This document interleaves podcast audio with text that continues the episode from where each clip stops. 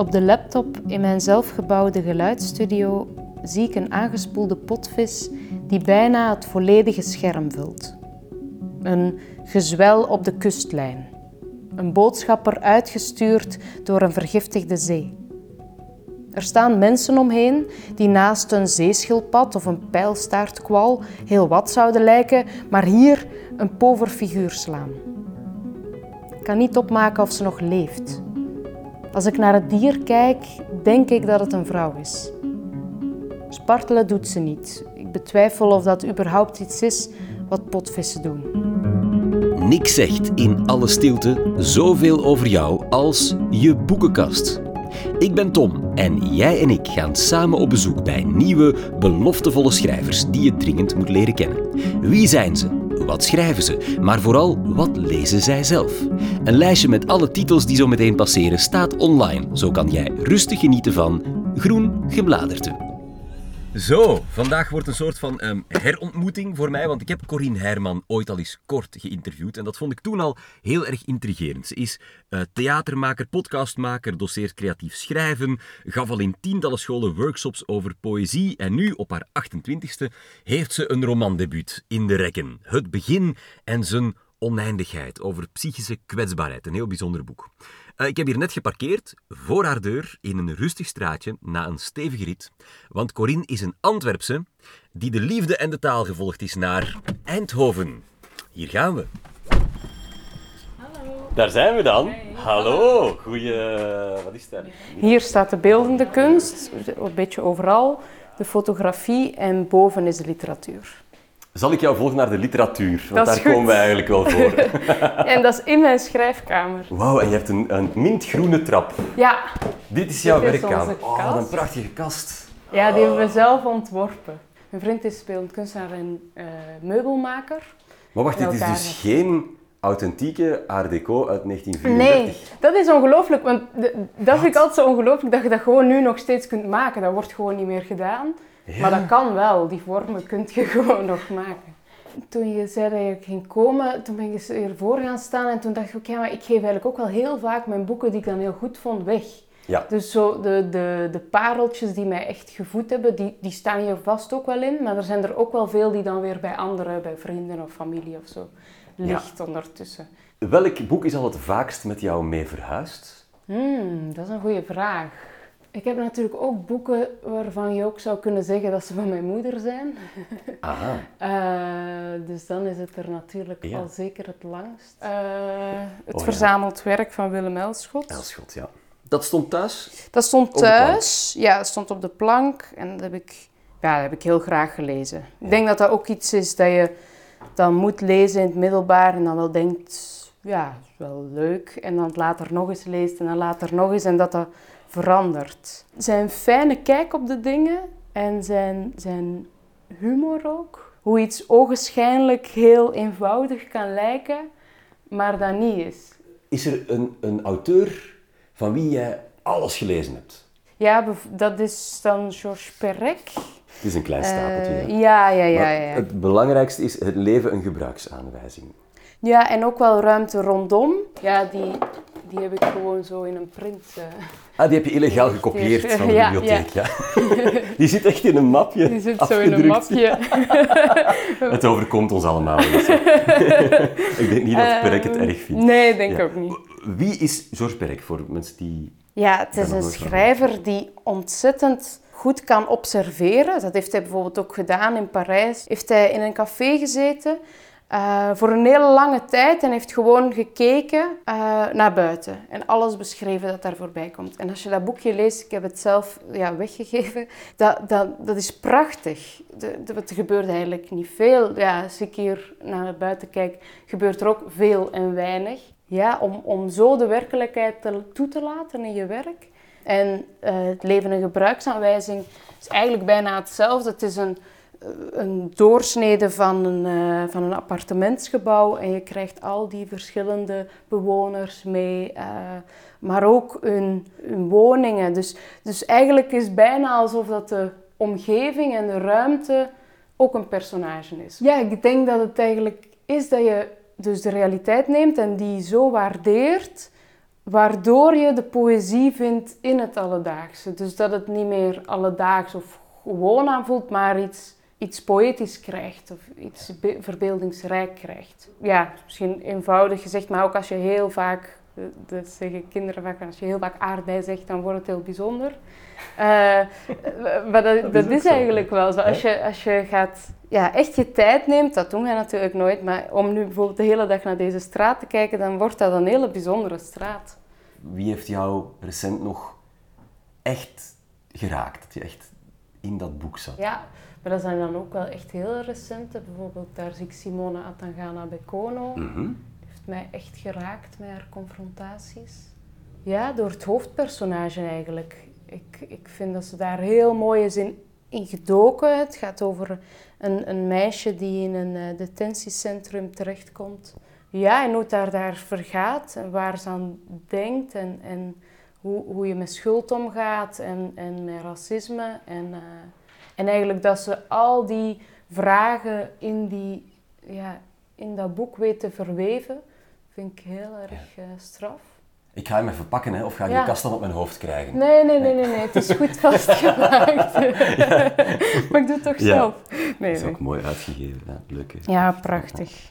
Uh, wat ze heel mooi doet, is heel veel dingen verweven. Um, er zitten veel lijnen in. Hè. Er is iets het gaat ook niet goed in het gezin van Salome, het hoofdpersonage. Ze heeft die schuld, dus er komen heel veel dingen samen. En dat vind ik vooral heel knap, hoe ze al die dingen, die lijntjes aan elkaar uh, vlecht. Zit je wel eens te vloeken of te huilen achter een boek? Ja, absoluut. Ja? Ja, ik ben wel een... Ik ben sowieso een vrij emotioneel persoon die, en ik kan mij enorm inleven in, uh, in dingen en in uh, mensen.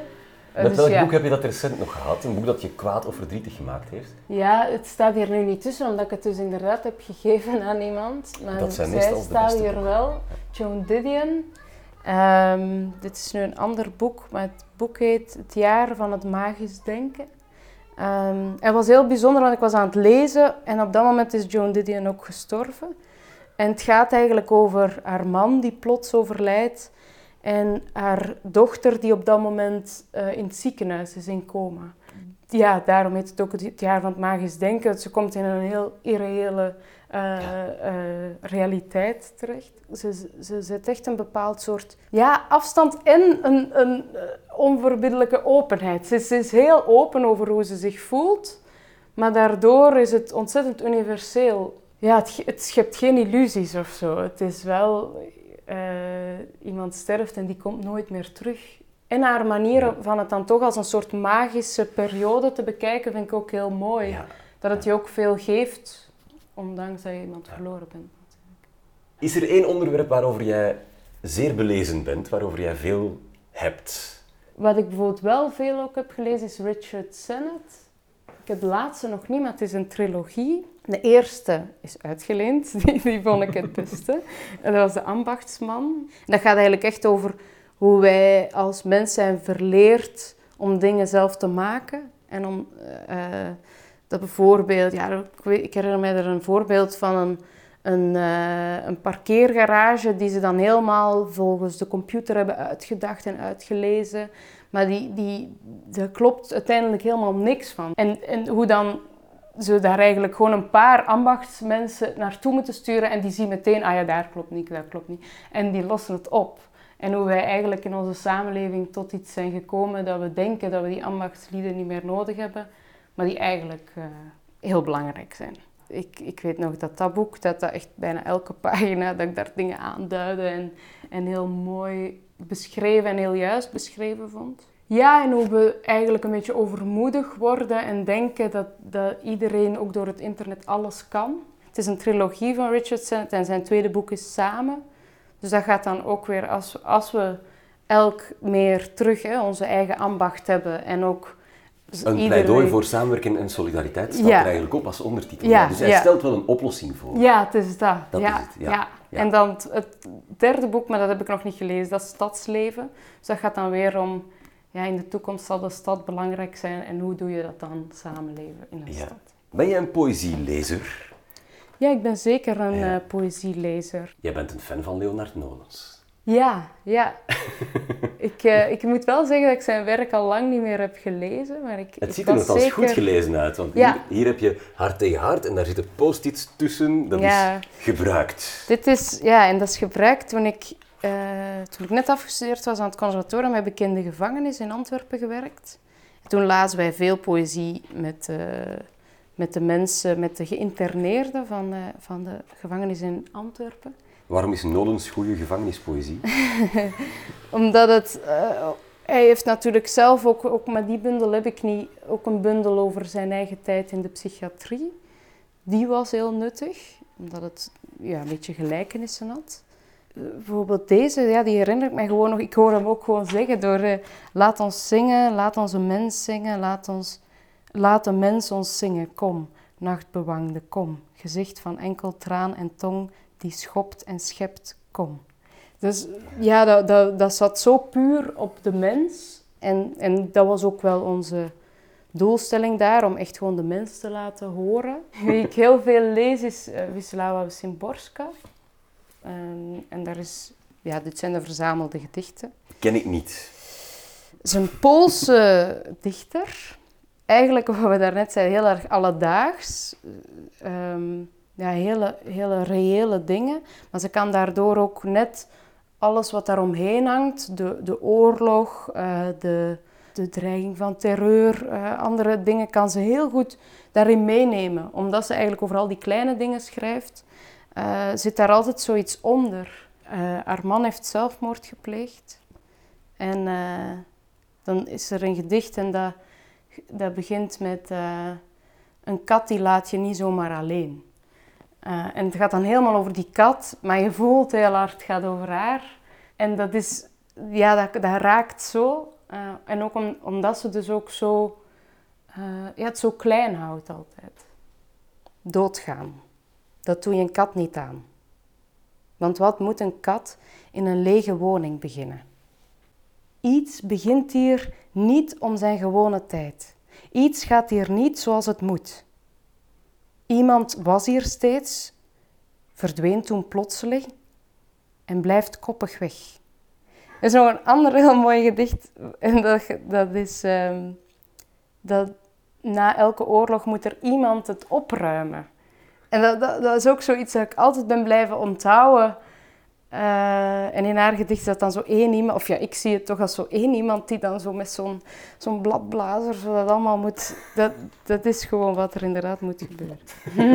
is, er, is er een boek dat je ons absoluut, van eender welke sectie uit je kast, dat je nog absoluut aan ons wil meegeven?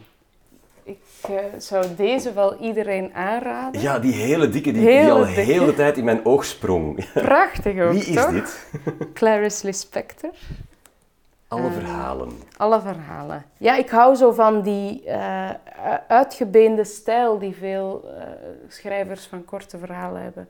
Dat het, dat het niet te veel gedoe en woorden moet krijgen, maar dat het door een paar zinnen gewoon bam bam en dan, dan ben ik in een wereld. Ja, hier uh, zie ik echt meer als een soort doos praline of zo. Ik, ik lees er eentje uh, en dan iets later weer eentje en iets later weer eentje. Uh, ik heb een van die verhalen komt mij nu binnen, ik zou niet weten waar het staat, maar dat het hoofdpersonage, een vrouw, heel lang aan het wachten is in, uh, in een café. En het is zo'n zo'n grote cafetaria, zo'n zo'n glazen, grote, chique cafetaria.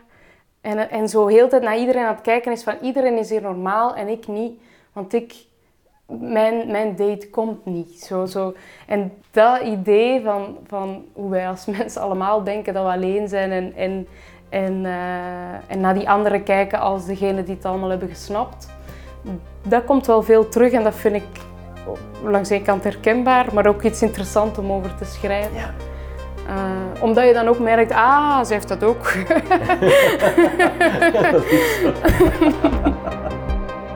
Straks hebben we het nog uitgebreid over de klassieker die ik van Corinne moest lezen als huiswerk. Maar eerst haar eigen debuut. In Het begin en zijn oneindigheid bezoekt een jonge vrouw haar grootvader. Die is na zijn pensioen totaal onverwacht in de psychiatrie beland.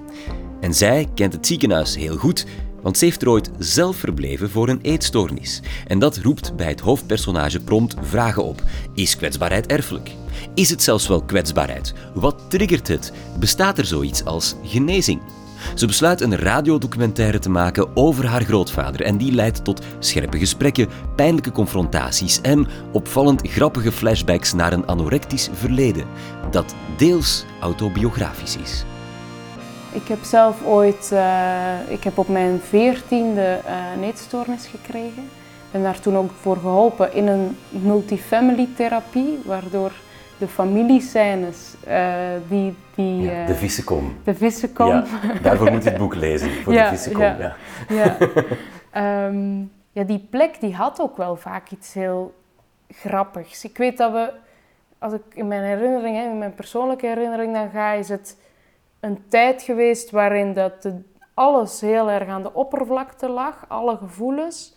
Maar op een bepaald moment ga je er ook de humor van inzien. Uh, van, van al die lijstjes die je moet maken en wilt maken. Uh, uh, de moeilijke etenlijst.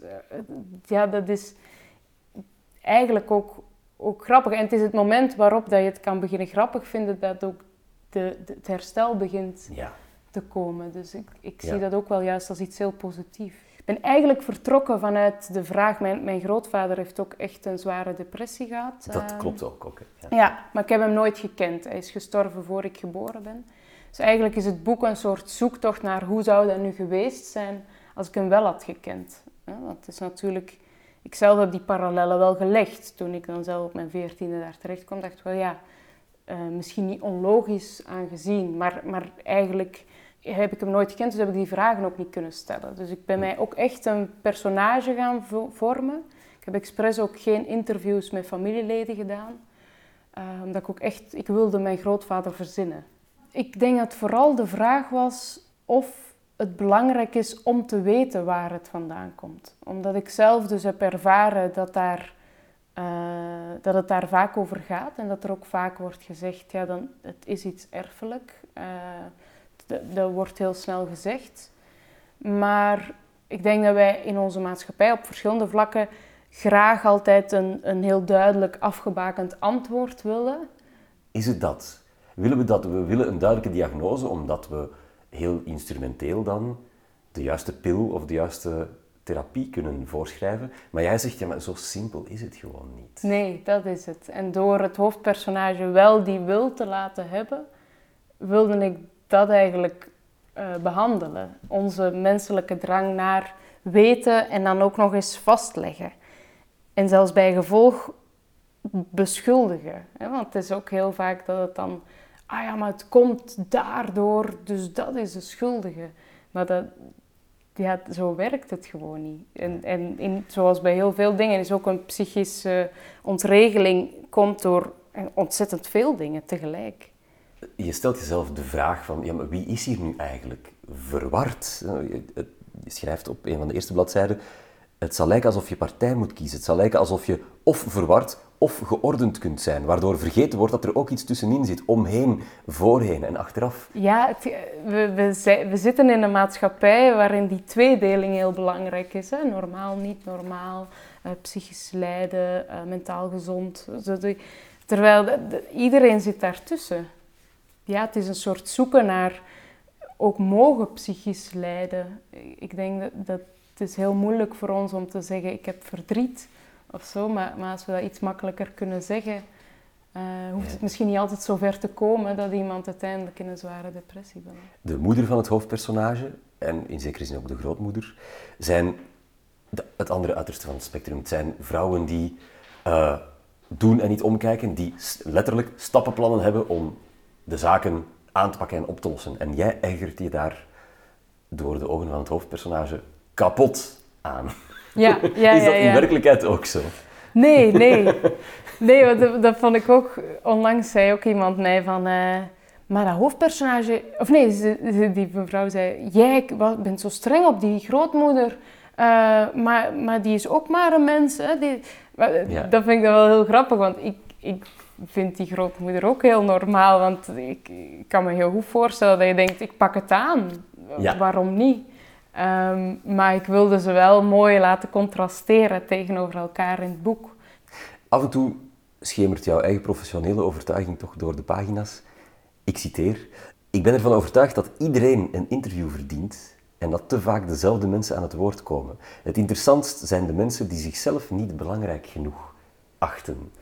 zijn, zijn dat woorden van Corine zelf? Ja, ik, ik, ik wil eigenlijk vooral mensen hun verhaal horen. En heel vaak gaat het over dezelfde soort mensen. Ook, ook binnen uh, minderheden of, of de, de verhalen die we horen zijn altijd extreme verhalen. Terwijl de, uh, ja, de, de kleine verhalen mij boeien. En de mensen die even niet weten wat te zeggen uh, en daarna iets heel treffend zeggen, die vind ik interessant. Wie moet dit boek lezen?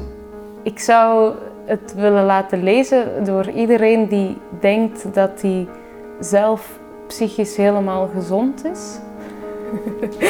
dat zou ik wel fijn vinden als we van dat idee af zijn. Elk van mijn gasten mag mij één boek opleggen dat ik moet lezen voor ik op bezoek mag komen. Corine koos voor een klassieker die jij en ik wellicht kennen van op de schoolbanken. Louis Paul Boons Menuet.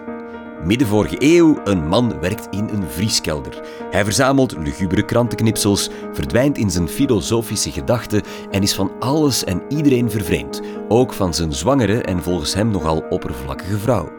Alleen de jonge rebelse huismeid fascineert hem op een of andere manier mateloos en dat loopt uit de hand.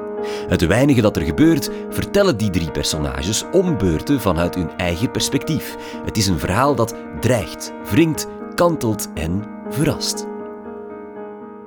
Ik wist eigenlijk zelf al niet meer waar het nu eigenlijk over ging. En, maar ik heb wel altijd blijven onthouden, Menuet, dat is mijn lievelingsboek. Dus toen je met mij vroeg, dacht ik, ja, Menuet.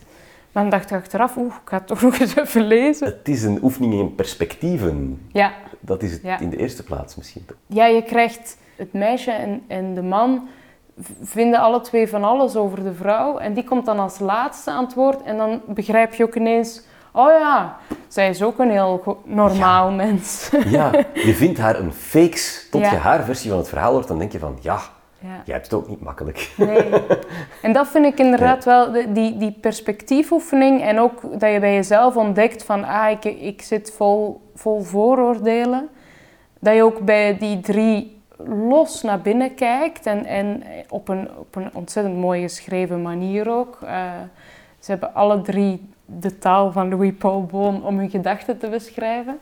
En uh, iets waar we het nog niet over gehad hebben, het, het, boek bestaat eigenlijk uit vier elementen. Je hebt hetzelfde verhaal door drie verschillende uh, paren ogen. En daartussen krijgen we krantenknipsels te zien die de man verzamelt heel veel verhalen over kindermishandeling, kindermoord, gruwelijke dood. Ze geven het hele boek een soort dreigende lading, die het verhaal eigenlijk niet heeft.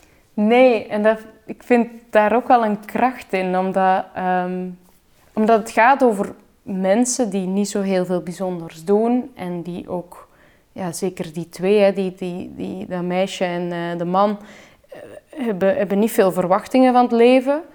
Um, maar ze, die, die krantenknipsels en waar die man zich dus, zich dus zo in, in kan verliezen, ook in zijn kamertje, um, die laten ook zien wat een mens nog allemaal is. Wat er nog allemaal in schuilt of onder schuilt. Dus de, die tonen in Menuet, ja, toont het, het mensbeeld is daarin zo, zo rijk.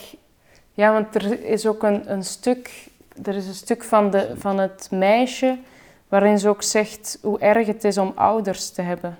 Dus als kind dan. Hè? Uh, er is niets ergers te noemen dan ouders te hebben. Waarom gaat dat niet gelijk met mussen die hun jongen leren vliegen, hopsa, weg en uit hun ogen? Bij mensen duurt dat te lang, dat kind zijn. En duurt ook veel te lang dat rekenschap moeten geven. Over elk uur, over elk minuut van uw leven hebt je rekenschap te geven. Alsof het iets is dat in een weegschaal moet worden gelegd en waarvan je geen seconde mocht verliezen, want op de laatste dag van je leven zou het je gewicht niet hebben. Het gaat zelfs nog verder. De drie personages leven in dezelfde realiteit, maar ze lijken elkaar op geen enkele manier te vinden of te begrijpen. En op het einde schrijft Boon dat ook. Elk van ons is een eiland omsloten door verraderlijk water en wat wij alle samen hebben bewerkstelligd, is louter toevallig gebeurd. Ook dat, daar word je niet meteen vrolijk van. Is het waar? Ja, ik heb in mijn, mijn motto is ook de mens, je kunt jij daar niet aan uit. Dat is ook een soort... Van walschap. Van ja, walschap, ja. van Gerard Walschap. Het is ook een soort...